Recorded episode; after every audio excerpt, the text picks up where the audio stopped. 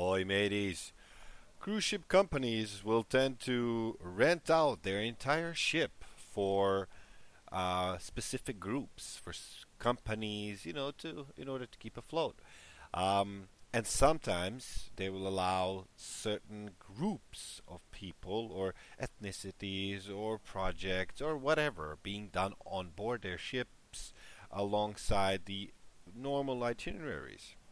Uh, one such group, uh, as they are claiming to be, of attra- attractive young men, are basically claiming they were booted from a gay cruise after passengers became concerned they were shooting a porno movie on the ship. These things do happen, but normally these companies would normally um, hire the entire ship. This was no such thing. Uh, B A O L, a Czech company specializing in gay erotic entertainment, and eleven employees sued R S V P Vacations and Holland America Line, claiming the cruise ship dumped the men in a war-torn Tunisia after they caused a stir on board. In their lawsuit, the men claimed they were hired by the cruise line to mingle with passengers and in return were promised food and safe passage.